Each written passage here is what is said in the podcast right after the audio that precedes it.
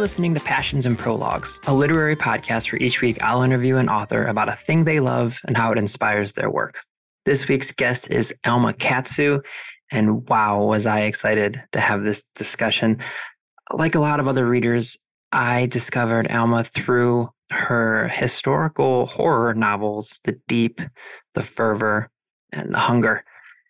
And it wasn't until after I had read those books that I discovered that she also writes these kind of political thrillers that are based around like the CIA and the FBI and you know intelligence in general and national security. And the reason is is because she spent an entire career in that line of work.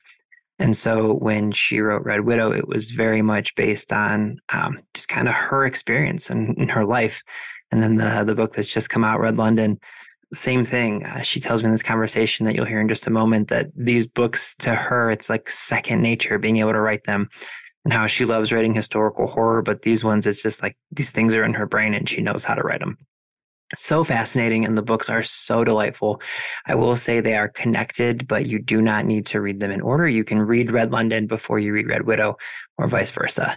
Uh, this discussion is about a home away from home that has become, you know, a place that she loves to be with her partner. Uh, after she retired, they moved to a, a, quiet town in West Virginia. And that is uh, all the stuff we talk about in this discussion. I don't really want to get into it too much because she breaks down basically how they fell in love with this place, how their lives are, are different, but somewhat connected to the hustle and bustle of living in Washington D.C. and the surrounding areas, and it's just really, really fascinating. It's it's incredible to hear how her life has changed and uh, what it entails for her now. So you're going to hear that in all just a moment. Before that, I want to get to a book recommendation for you. Keeping in line with the theme of like mystery and secret plots, uh, I wanted to bring up the first conspiracy by past guest of the show, Brad Meltzer, as well as uh, Josh Mensch. This is a really, really incredible story about basically a untold piece of American history that reveals how there was a secret plot to kill George Washington. It's really fascinating. Uh, Brad, just like Alma, writes these books that are somewhat based in truth. He, he writes them in a way that really makes them feel like fiction. So, uh, if you've never read one of Brad Meltzer's adult books, uh, kind of his twisty, again, mystery thriller type stories. The first conspiracy, The Secret Plot to Kill George Washington, is really, really great. Highly recommend it. If you'd like some customized book recommendations from me, you can always find me at passionsandprologues at gmail.com. Send me any review or ratings that you've posted of the podcast, uh, you know, whether it's in Spotify or Apple Podcasts or iHeartRadio, wherever you listen. Uh, just show me that you've done that, and I will happily give you some customized book recommendations there. You can also find me on Instagram and, and TikTok at Passions and Prologues. I do book reviews and book reveals and stuff all the time over there. Okay, that's enough housekeeping. I am so excited for you all to hear this conversation with Alma Katsu, author of the brand new book, Red London Passions and Prologues.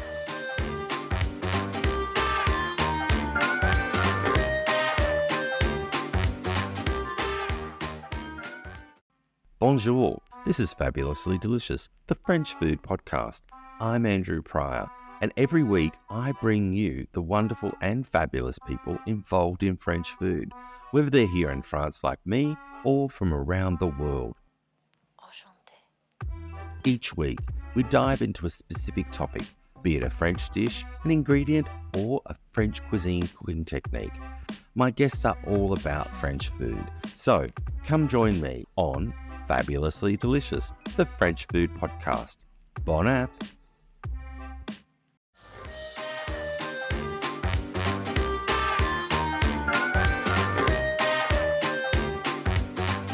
Okay, Alma, just before we started recording, you told me that you have a curveball for me. So, what is something you're super passionate about that we're going to discuss today?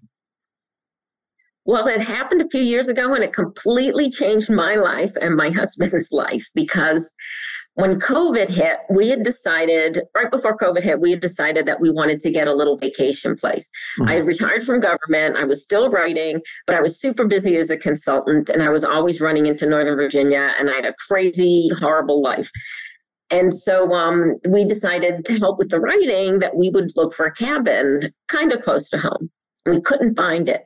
And just on a, a fluke, we ended up going what was like for us, we thought outside of the radius, about three hours away in West Virginia, which mm-hmm. really I'd never been to in my life. And we went to this vacation place I had heard about and fell completely in love with it. Uh, bought property, built a house, and in the middle of nowhere. I mean, it's literally in the middle of nowhere. We're on a mountain and we back up to a national forest and you know went from being these busy washington d.c based people to now living in the middle of nowhere um, and just loving it completely but it was you know you had to have the determination of i don't know what it it was really a, a force of will to make this happen Okay, I I love this so much. So I I'm in Cleveland, Ohio. I'm born and raised in Northeast Ohio. And when I was in growing up and in high school and in college, I played baseball. And so that meant traveling a lot to random places. So I've actually driven a lot through West Virginia. My dad and I like to joke about a tournament I played there in Beckley, West Virginia, which is also in the middle of nowhere. But I want to ask, like, okay, so w- where is this, and and what caused you to fall in love with a place that to be fair, is normally very much a drive through state for people as they're going someplace else. Right, absolutely. We had no idea. And we were kind of afraid when we were going to tell our oh so sophisticated friends and family, right, that they were just going to go, you know, you've lost your mind. And a few of them do still tease us, but this, the place we found is amazing. It is like a singular thing. Um, so it's called Lost River. You can actually look it up because there's been like articles written about it. We didn't know that at the time. Um, and it's just over the Virginia line. So we're on the other side of the Shenandoah. We're right up against the George Washington National Forest. Mm-hmm. And it's very remote and it's in the hills, but it's not the rest of West Virginia, which I haven't even seen yet because I haven't had the chance to get out of the house, which all looks lovely, but you know, very rural. It's very rural where we are. We are surrounded by cattle farms and poultry farms, but the neighborhood we live in is unique. So, a couple decades ago, some guys built this resort called the Guest House, which has been a magnet for the DC gay community for two decades. Mm-hmm. And so the, the neighborhood sort of built up around it and it's very liberal and progressive as you can imagine yeah. and it's now uh, it used to be the majority it would be gay couples own the properties here now i understand it's about half and half mm-hmm. and it's um, almost exclusively like second homes for washingtonians and so the mix of people here are amazing you know just amazing I, I you know there's ex other ex CIA people besides me. There's been journalists for the Washington Post. There's just every tons of doctors, of course, mm-hmm. more lawyers than than you probably want concentrated in one area, but but everything and um, most of them are childless like us. Most of them are retirement age like us. And it's just a really fun, fun environment, especially on the weekends, because there's not a lot of full timers like me and my mm-hmm. husband. And the weekends people come out and it's a huge social community. I have more friends here and I'm busier socially here than I was in, you know, DC. Um, I, I want to ask about the specifics of like the home and all these different things, but the first thing I want to ask is because it's this strikes me as so funny is like it's so interesting. All these people from this very specific style of life. Like I, I feel like there's certain places in the United States that like just life is different. Like Los Angeles, I have a one of my best friends lives in Los Angeles, and his wife is in the entertainment industry, and he's just like uh, their life is just different than mine. Like they're always talking about screeners and these weird things that they're going to, and then like you know friends who live in DC who basically like everything is about politics and government and things going on. So like the this is a long-winded way of asking like what are the conversations like that you guys are is it still about that like DC world, or are you guys talking about like just wholly different stuff about your life now in in West Virginia? Sort of a mix, actually. So the people who are still DC based and come out on the weekends, there's still a lot of, you know, asking about your job and, and how that's going. My husband's a musician and he hates that stuff. So he avoids it.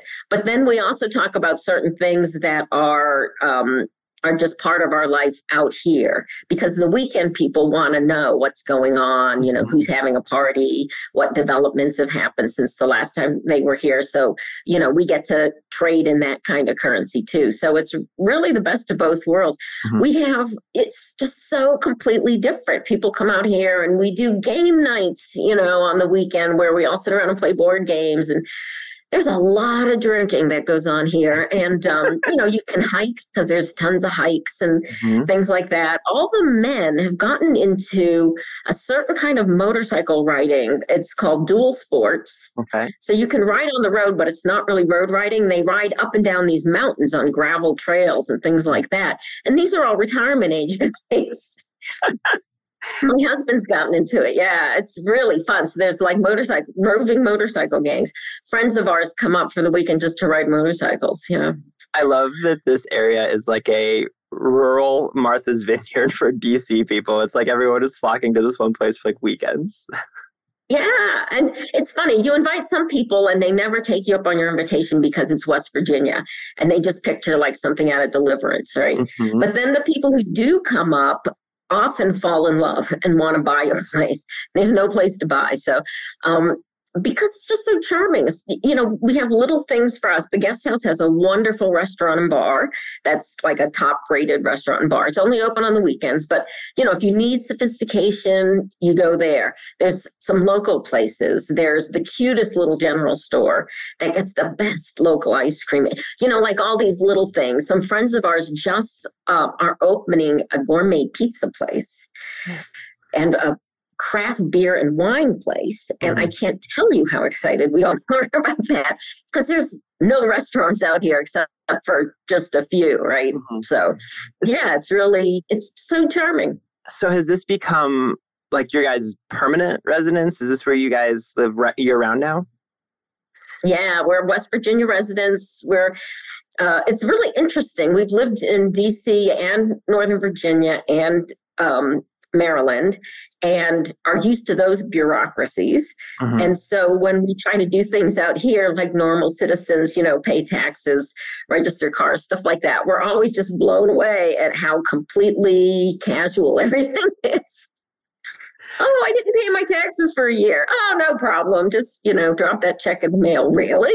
oh my God. Um, so what has what has been the biggest life adjustment for you guys since becoming full-time West Virginia residents and in this area of town where despite the or area of the world country where despite having these people that have been in your lives probably for a long time is a wholly different lifestyle and experience. Aside from the fact that you went from working in the government now to being a you know well-known author uh, aside from that aspect what's been like the biggest life change for you guys well, it's practical things, really. I mean, one is food. The last town we lived in, I think, had every grocery chain in the world within five minutes of my house, right? Mm-hmm. And hundreds of restaurants. And now it's 40 minutes to drive to the nearest grocery store.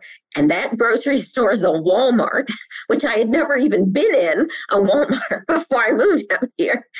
And, you know, all you can get is Walmart food and and I appreciate it. Believe me, I understand, and the selection is probably better than I had any reason to hope. But mm-hmm. but it's so different, and and there are no restaurants. I mean, I was so busy before. We got takeout or ate out at least twice a week, mm-hmm. and there's no place to get restaurant. I've cooked so much in the last three years; it's crazy. So that's one thing, kind of silly. But the non silly thing is there's just not a lot of health care. And mm-hmm. um, as I mentioned to you before, I have a couple um, ongoing conditions that require specialists. And if there's an emergency, there's nothing, nothing. It's uh, we just went through this flare up, and um, I, I, still have to wait a couple months before I can get into Johns Hopkins to see mm-hmm. a specialist. And like for so along those lines, you mentioned you know your your husband and some other people doing like these like motorcycle things and, and stuff like that. And you mentioned cooking for you. Like, are there aspects of this lifestyle that like not having you know an in-depth understanding of like your conditions and things like has being able to go out and hike helped or like your life slowing down have those things like helped your you know your ability to to stay healthy on most situations i know that right now you're experiencing a you know a pretty bad sinus condition alma is uh, is playing hurt today she's pitched she's being wonderful and doing this with us but are there aspects of life that have kind of helped those situations or is it just sort of something that you've always had to live with and there's not much you can do well, yeah, I try not to think about it. It doesn't flare up too often. So this was a total surprise. Mm-hmm. But living out here has just changed me completely. I mean, before, you know, I had an incredibly stressful life in the intelligence community. For a long time, I worked complex contingency operations, which means basically war. Anytime mm-hmm. there was like a combat situation or humanitarian crisis, I was in war rooms all the time. You know, I was in the office of the Secretary of Defense for the Iraq war planning super, super stressful. When we first moved out here, I realized I could not calm down. And I I thought, okay, this is a huge mistake. It took about six months, but then one day I realized I was sitting at the kitchen table drinking my coffee, looking out at the trees, and I had managed to calm down. So mm-hmm. it, it's been super beneficial. Yeah, I just love it. It's so flippin' beautiful everywhere you look. It's just mountains and trees. At night, if the sky is clear, you can see the Milky Way. I mean, you just stand there and gawk with your jaw open. Mm-hmm. We see wild animals. A bobcat went across our yard a little while ago, and it's just and wonderful. We sit around and do bonfires at night, mm-hmm. drinking like fiends, and uh, really nice. I, I need you to know, as a person who also is horrible at relaxing and slowing down. You're giving me hope because my my boss literally this week when I was uh, I was traveling for work, she told me that she her um like 2023 goal for me was be lazy. She's basically like I need you to be 20% less productive because it's just setting too many expectations for yourself from other teams and it's just unsustainable. It's like hearing that someone who also had such a hectic life and couldn't relax can get there, you're giving me hope for the future. I need you to know that. You're probably not too far away from us. Mm-hmm. If you mm-hmm. ever want to give it a try, we will have you out here. We have a separate guest house, uh-huh. 900 square foot apartment, actually, in the trees. You're looking down on the forest. You are more than welcome to come out anytime. We feed you, we feed our guests the whole weekend, we mm-hmm. take you places. You will love it. The only thing we don't have is a hot tub. That's okay. Honestly, listen, I'm a Clevelander. I'm used to the cold and wet. And actually, Cleveland is surrounded by, um, they call it the Metro Parks. It's basically, it's like an emerald circle all around Cleveland. A lot of people don't know about if they've never been here. We have, it's something like 3,500 square miles of parks all around Cleveland that people don't realize. So I'm actually, when you mentioned like hiking and stuff, that I'm literally reading a book right now called On Trails because I'm a I'm a runner and I love trail running and I love just being out in nature. And so I, that stuff extremely interests me. And like um, during the new year, like for New Year's Eve, like I went to a remote cabin um, in Pennsylvania. So this stuff very much is is up my alley. Um, have you found yourself becoming more of like an outdoorsy person because of this new experience? I kind of hoped we would, but um, my husband is not very keen on hiking. Mm. if he can ride his motorcycle, he'll ride his motorcycle. So um, I, I try to get out. Everything here is super hilly though. So I used to be in great shape, but I'm not anymore. And I'm trying to get back into it. So I'm hopeful that I will start to be more physical. But the other thing is my business is really taken off between the books and other stuff we're trying to do. Uh, I it's hard to um, I really have to fight to sort of pull myself away from the computer, uh-huh. sadly. Uh-huh. Speaking of your books, I am curious if this new lifestyle has, again, like for most people, I ask them, like, if the thing that they're passionate about and that they love has affected their writing. I imagine for you, it is directly connected to your writing because, like you talked about, you had this long career in the government and then you retired. And, like, I, I think I'm I'm guessing, but I imagine a lot of your writing fans who especially discovered you from like the hunger or the deep or the fervor, like might not know that you had this whole other life. And so has there been like how does this new lifestyle affect your writing? Like I imagine you have more time and, and peace to be able to do it, but are there other aspects that this new style of life has influenced what you write about? Yeah, it's really interesting. It, you know, definitely I have more time because I mm-hmm. almost completely dropped the consulting business. I just have one customer that won't leave me alone. But um so I have more time to write. And what that really equated to was more space to write in my head because I didn't have to juggle all this other stuff all the time. So now I can dwell more. And also, I'm finding I'm coming up with a lot more ideas for things. Mm. So, um, yeah, and everybody finds it weird that I write like these historical horror novels, but I also write spy novels. And I admit it's weird. What can I mm-hmm. tell you? It's because I, you know, grew up loving speculative fiction. And so back when I was still working in intelligence and they don't like you to write about it when you're working in it, mm-hmm. that was just the natural go to. And I got the opportunity to start spy novels after I retired. But um, so so that's part of it the other thing horror people find funny is i live in an area that you know like has bigfoot legends and ufo legends and all this stuff that it would seem to be tailor made for frightening people like uh, abandoned cabins mm-hmm. and you know mm-hmm. noises at night we've heard some really crazy noises but but it doesn't scare me it's because I write horror novels. But it is a great atmosphere for all my neighbors tell me these stories they make up, um, thinking they're going to scare me. It's really funny. Mm-hmm. I was actually. And then, um, oh, go ahead. Oh, that's okay. Well, and then then there's the other thing where I have this idea for a project that I want to write, like a chapter, a novel in chapters that's based in what is Lost River because Lost River is such an interesting place where this cauldron of opposites, like we're sur- it's a blue oasis surrounded by red state people, right? All these highfalutin city slickers surrounded by incredibly very nice, but you know, country people, mm-hmm. um, gays surrounded by very religious conservative people, tons of Mennonites around here. Mm-hmm. Um, it's just really interesting. And then when you, you know, there's meth labs uh, probably not too far from us, you know, stuff like that. It's um, it it makes you think of very interesting stories, and I think it would be a great example of kind of what the country's going through right now, where you have just competing ideologies that have to live next to each other. I was just I was just gonna think like to to say, and if this ends up being a good idea for you, we could remove this part of the podcast. But like it feels like this is a perfect blend of like the two things you write about, like horror and like these historical, like creepy stories blended with the like government aspects of stuff because it really does like you're absolutely right. The setting you have is like a perfect dichotomy of exactly what's of going on in the world, but also like I feel like there could absolutely be horror undertones because of, like you said, being like in the backwoods in an abandoned cabin and these extremely differing ideologies and like people seem nice, but in reality they really hate each other. And then all of a sudden, like I feel like this is like a perfect blend of the two styles of writing you have.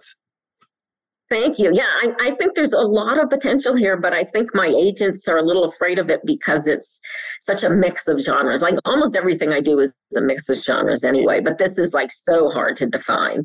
So who knows? Um, starting to write the stories when I have a few minutes and, you mm-hmm. know, sneak them in there. One's a Bigfoot story. I never thought I'd write a Bigfoot story. Yeah, that, honestly, that is really interesting though, because I, I'm currently querying a novel and as a I am finding as a unpublished author, even one who like does have a, like a pretty good connection to this point of the author community, like it, I am finding that literary agents very much want you to be in a genre like you need to be able to define what your book is because and it makes sense they need to be able to sell the book um, but it is interesting for someone who has so many books published and so many extremely popular books published that even your your agents are like it still needs to be some it needs to be at least so, sort of genre specific so that we can, I assume, market it and, and all that interesting stuff.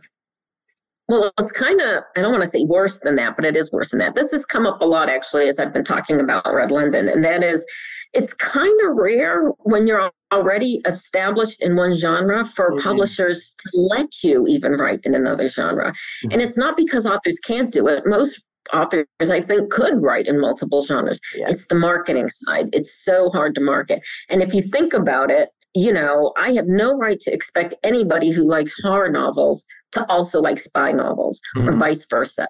So all the marketing tends to be about, you know, follow this author, follow this author. But if every other book you write is something they're not going to be interested in, they're going to, you know, they're not going to be as interested in you. They may not pick up any book they see with your name on it, you know, when they walk into the bookstore. It's really been eye opening, and um, we're still trying to figure out how to square that circle. Okay, okay, that's I want to get into that a little bit. That's a really interesting point because again, for people who are listening to this, they may know you from like I said, like the, the, I discovered you from the hunger, and then I devoured the deep, and then I loved the fervor, and I know that you wrote Red Widow like a couple years ago. So, like you said, you had already established yourself as sort of like a horror novelist, this person who writes these like you know historical based very creepy, very wonderful stories. And then you wrote Red Widow, which is I don't want to say like based on your background, but like it's much closer to the career that you had. And Red London is kind of like the second book in in that aspect. So what was that process like for you when you wrote Red Widow first and you were basically like, okay, I'm gonna write this book that is much more spy based and like and things that are from my quote unquote past life. Like what was that process like? And I guess sort of like if it also extended into Red London as well. Well, you know, um, for me, I always have like a reason why I want to write a book. Mm-hmm. You know, if you read the historical horrors, you may feel like there's certain political undertones that come out. And that's because, you know, the first question people ask you when you write historicals is why should we care about this event that happened in the past, mm-hmm. right? So you try to show the parallels between the past and what we're going through today. And as I was doing that, I realized uh, how important that is to have in a book. You know, to have a reason why you're writing it, a theme, something that you're trying to draw people's attention to and make them think about.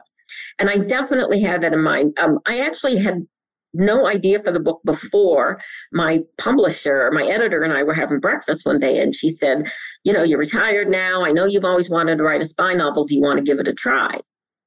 And I was like, Why? I mean, because there were two things. One is, I, I kind of wanted to prove something that, you know, some I'm, i really like some writing spy writing but a lot of it i don't because and a lot of people feel the same way who've been in the business because it has very little bearing to do on the actual job and there are a lot of interesting questions that you have to face as an individual moral ethical all kinds of that stuff mm-hmm. um, when you work in the business and i thought it would be really doing a service to the public as well as you know my former colleagues if we can raise more of this right mm-hmm. as part of the, the discourse and also because i wanted to have female leads because uh, the intelligence community has wonderful wonderful professional women in their force and you just really don't see them well represented in tv or movies or books mm-hmm. they're always you know, like no disrespect to Homeland, but you know, we're not all like that. Okay, we're not big Claire Danes. And so I really wanted to show just really how wonderful the women in intelligence are. So I had this mission. And then the other thing was I knew this thing, Red Widow was actually based on a true story.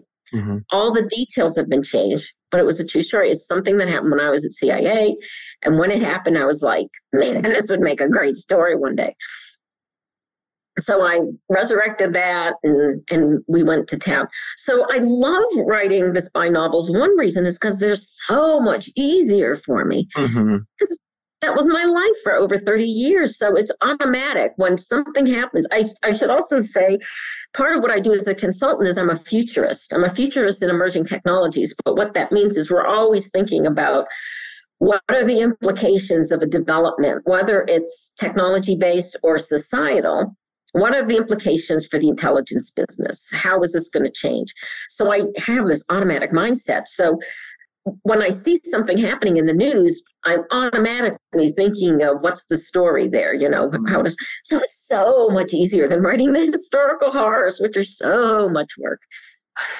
I does it so that was I was actually gonna be one of my questions, but you you sort of answered there is like does it feel different to write these versus the historical ones, the historical like horror? And obviously, it does. Like you said, it's sort of like second nature for you at this point to just they you know a lot of people say like write what you know and this is like that to the truest form. But you mentioned one thing that I wanted to ask you we're like to get back a little bit uh, before we get into Red London, like to get back to about like where you're living now. You mentioned that you you know you're a futurist and like your a lot of like what you did was basically being like what is going on with this technology and how will it affect everything, I suppose. And you live in a, a aspect of the country that is like I don't want to say like slower to catch on to historical things but like it's interesting to me that you guys have chosen a place that is so much slower and much more like you know at, at peace with what's going on around them like do, do you feel that contrast is like either when you're writing or thinking about consulting since you still have like the one client like does it feel strange to you to have those two aspects in your world like this life around you and then this thing you're thinking about for the future you know, it probably would if not for the pandemic. Hmm. The pandemic really changed our relationship to work, the availability of information, our ability to interact with people virtually. And so it, it that I think, you know, introduced a lot of tools that just make my life easier. Mm-hmm. And and that, you know, I follow a lot of tech news and now they're very conditioned to push information. So I don't have to like attend conferences or go meet with somebody or something mm-hmm. like that. The other thing is, this is our little secret here. We have the best internet in the entire state of West Virginia. It is actually better than most people in DC. We have fiber optic to the door. Oh my God. I know. It's because one of the lawyers for the county telecommunications company had a place here and so he made sure mm-hmm. that the uh, that we got upgraded first and we pay for it um, not as much as you think i mean we pay for it mm-hmm. but it made all the difference and, and that's a big draw for a lot of the people here because they mm-hmm. can work from here at least part-time mm-hmm. and uh, and still enjoy yeah so it's funny but I, I really think it was the pandemic made a big difference in in our ability to say yeah let's give it a try and live full-time out there I will say no one else will know this because you and I are the only ones who can see the video we're on. But you do have a very clear video. I will say it's it's much crisper than most people that I interview over Zoom. So job well done with the fiber optics. Um, let's uh, I want to ask you a little bit about Red London because you mentioned Red Widow being sort of based on a, a true story. Obviously, like you said, everything was changed for obvious reasons. Um, can you kind of tell my listeners a little bit about Red London and then like where the ideas for that one came from as, as much as you can share, I suppose? Sure. So Red London is the second book, but um, really it's the it's the main character from the first book continues over. You could read Red London first. I just mm-hmm. want to say that because it's almost a standalone. So um, in in this book, Lyndsey Duncan, who's the main character, she's um, forward based out of London now. She's going to be handling a very dangerous high level um, mole asset that they have in Russian intelligence. So she wants to be a little closer to him so it's easier to meet.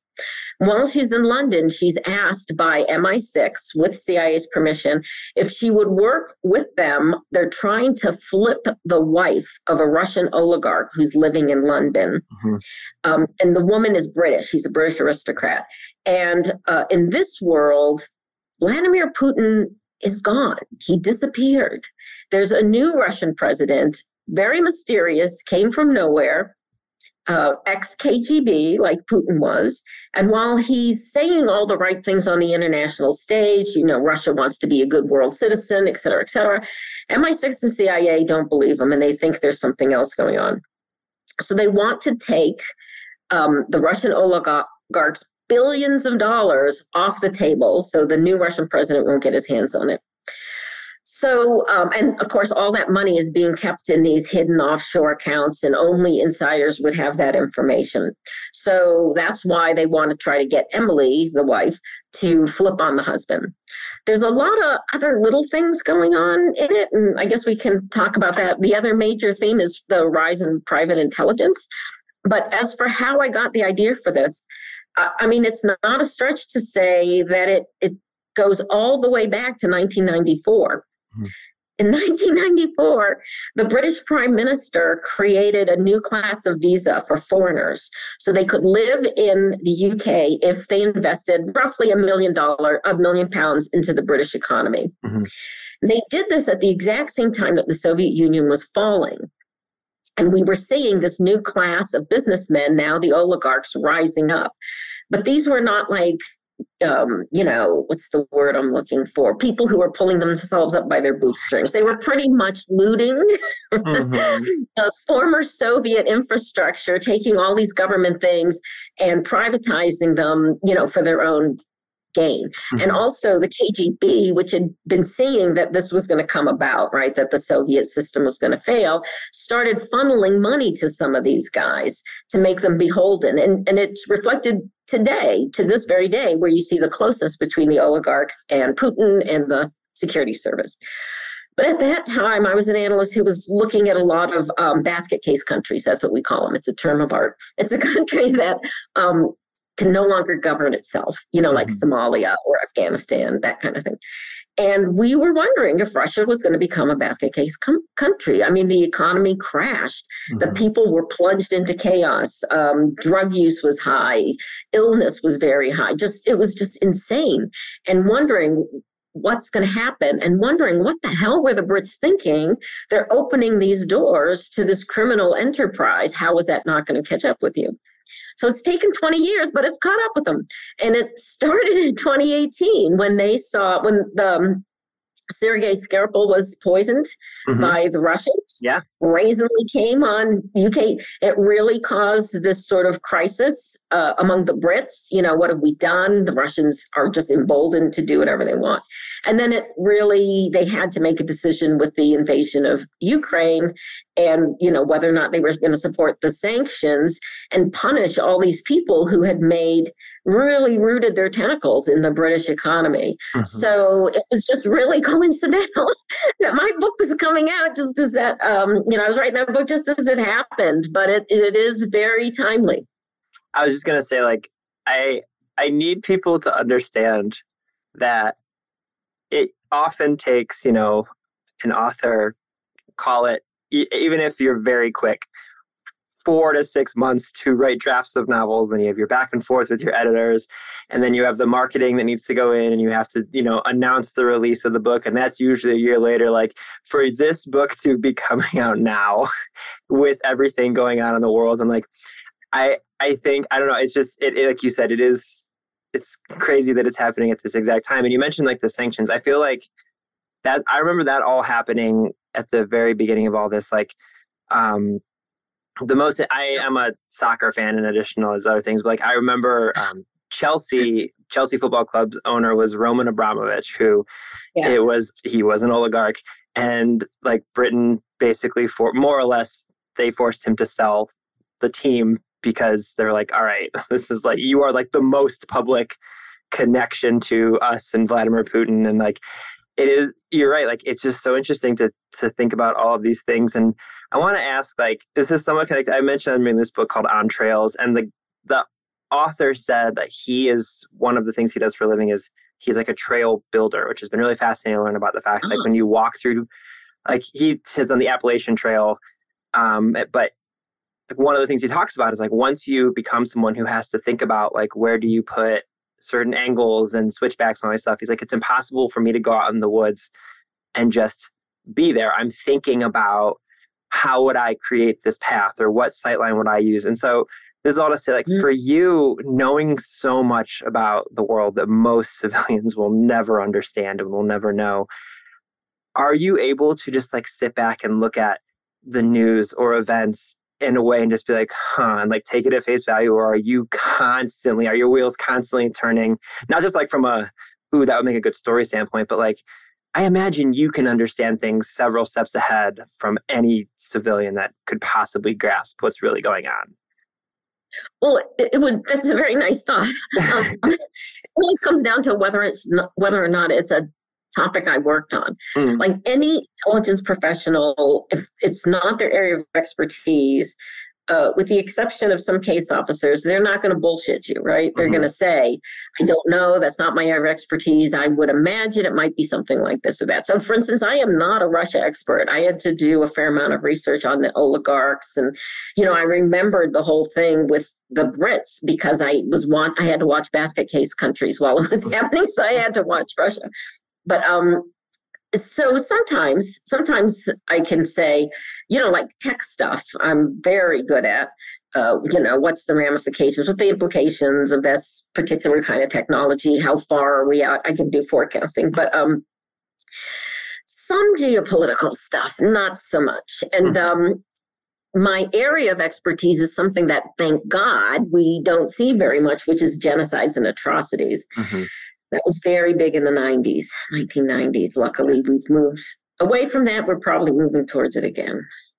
Seems that way. I, was just going to yeah. say, I feel like every other story you see, whether it's like the Washington Post or Politico or whoever it is about the war in Ukraine, it's just like, you know, X agency says that there are like you know war crimes going on it's like as a just a everyday civilian i'm like yeah i that seems fairly obvious to me. Like it's yeah. Yeah. But holding people accountable for them is very hard. Right. And unfortunately, a lot of times these types of conflicts, you know, create militias and um, you know, these partisans who take things in their own hand. And that's when we really start to see things going out of uh-huh. control. Uh-huh. So yeah, um, it bears watching. Yeah. So from a writing standpoint, are you going to continue doing, like you mentioned, kind of beginning to work on a story about where you're living now, but is your plan to kind of go back and forth between like horror adjacent historical horror novels and then like spy things? Is like, is this something you want to keep doing, or do you find yourself drifting more like towards writing the the thrillers and mysteries and spy stuff, or is it just you enjoy doing both? You know, I am just in trouble. I don't it's hard, right? Um, so the next book is going to be a horror novel, but it's not even historical. I wanted to try a contemporary. So so there's that. That's already mm-hmm. going to change. Um, I, have been embraced by the horror community, which is wonderful, and it's a great community too. Mm-hmm. So I want to continue in that, but I'm I, I, don't know. We'll see if the next novel is not that popular. Then I'm really going to have to re- group and try to figure out what's going on. Mm-hmm. On the spy side, I really like writing that stuff. And um, I'm really good at like finding things in the news and saying, damn, that would make a good story. Mm-hmm. I branched out this year and I write stories for Amazon. Mm-hmm. Amazon original stories. They pro- produce like novella length stories. And so I did a historical horror for them that came out last year. And we've got a kind of spy science fictiony one that's coming out this year and hopefully I'll do some more. So so I have outlets, but it all goes back to that marketing thing. Mm-hmm. You know that it might be limiting my ability to grow to grow an audience. Mm-hmm. Yeah.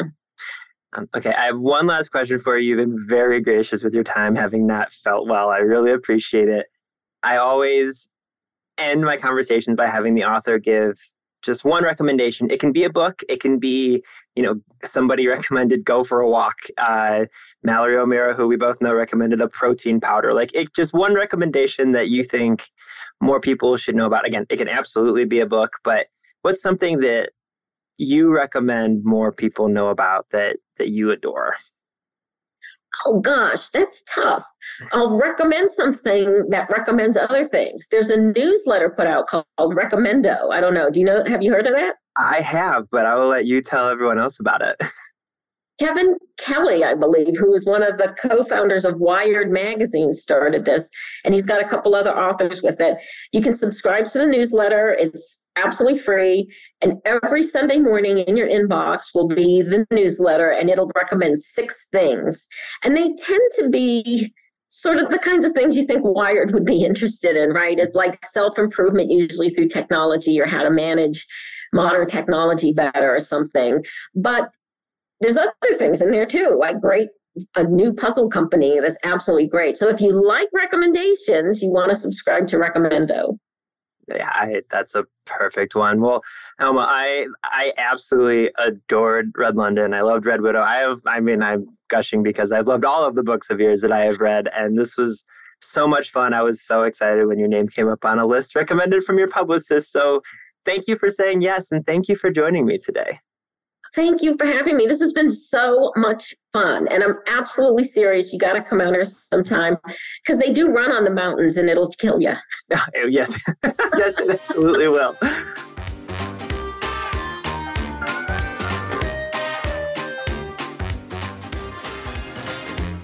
Passions and Prologues is proud to be an evergreen podcast and was created by Adam Sokol. It was produced by Adam Sokol and Sean Rule Hoffman. And if you are interested in this podcast and any other evergreen podcast, you can go to evergreenpodcast.com to discover all the different stories we have to tell.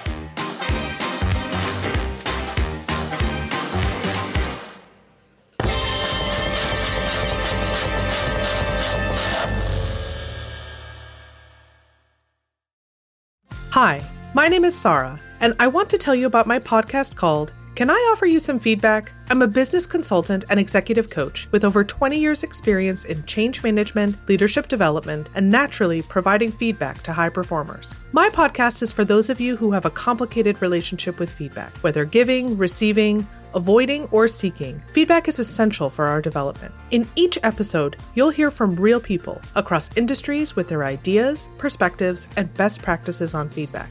I'll also be sharing business bites with you simple explanations of organizational tools, management techniques, and leadership philosophies that will help you and your businesses thrive. You can listen to Can I Offer You Some Feedback on your favorite podcast app or learn more at evergreenpodcasts.com.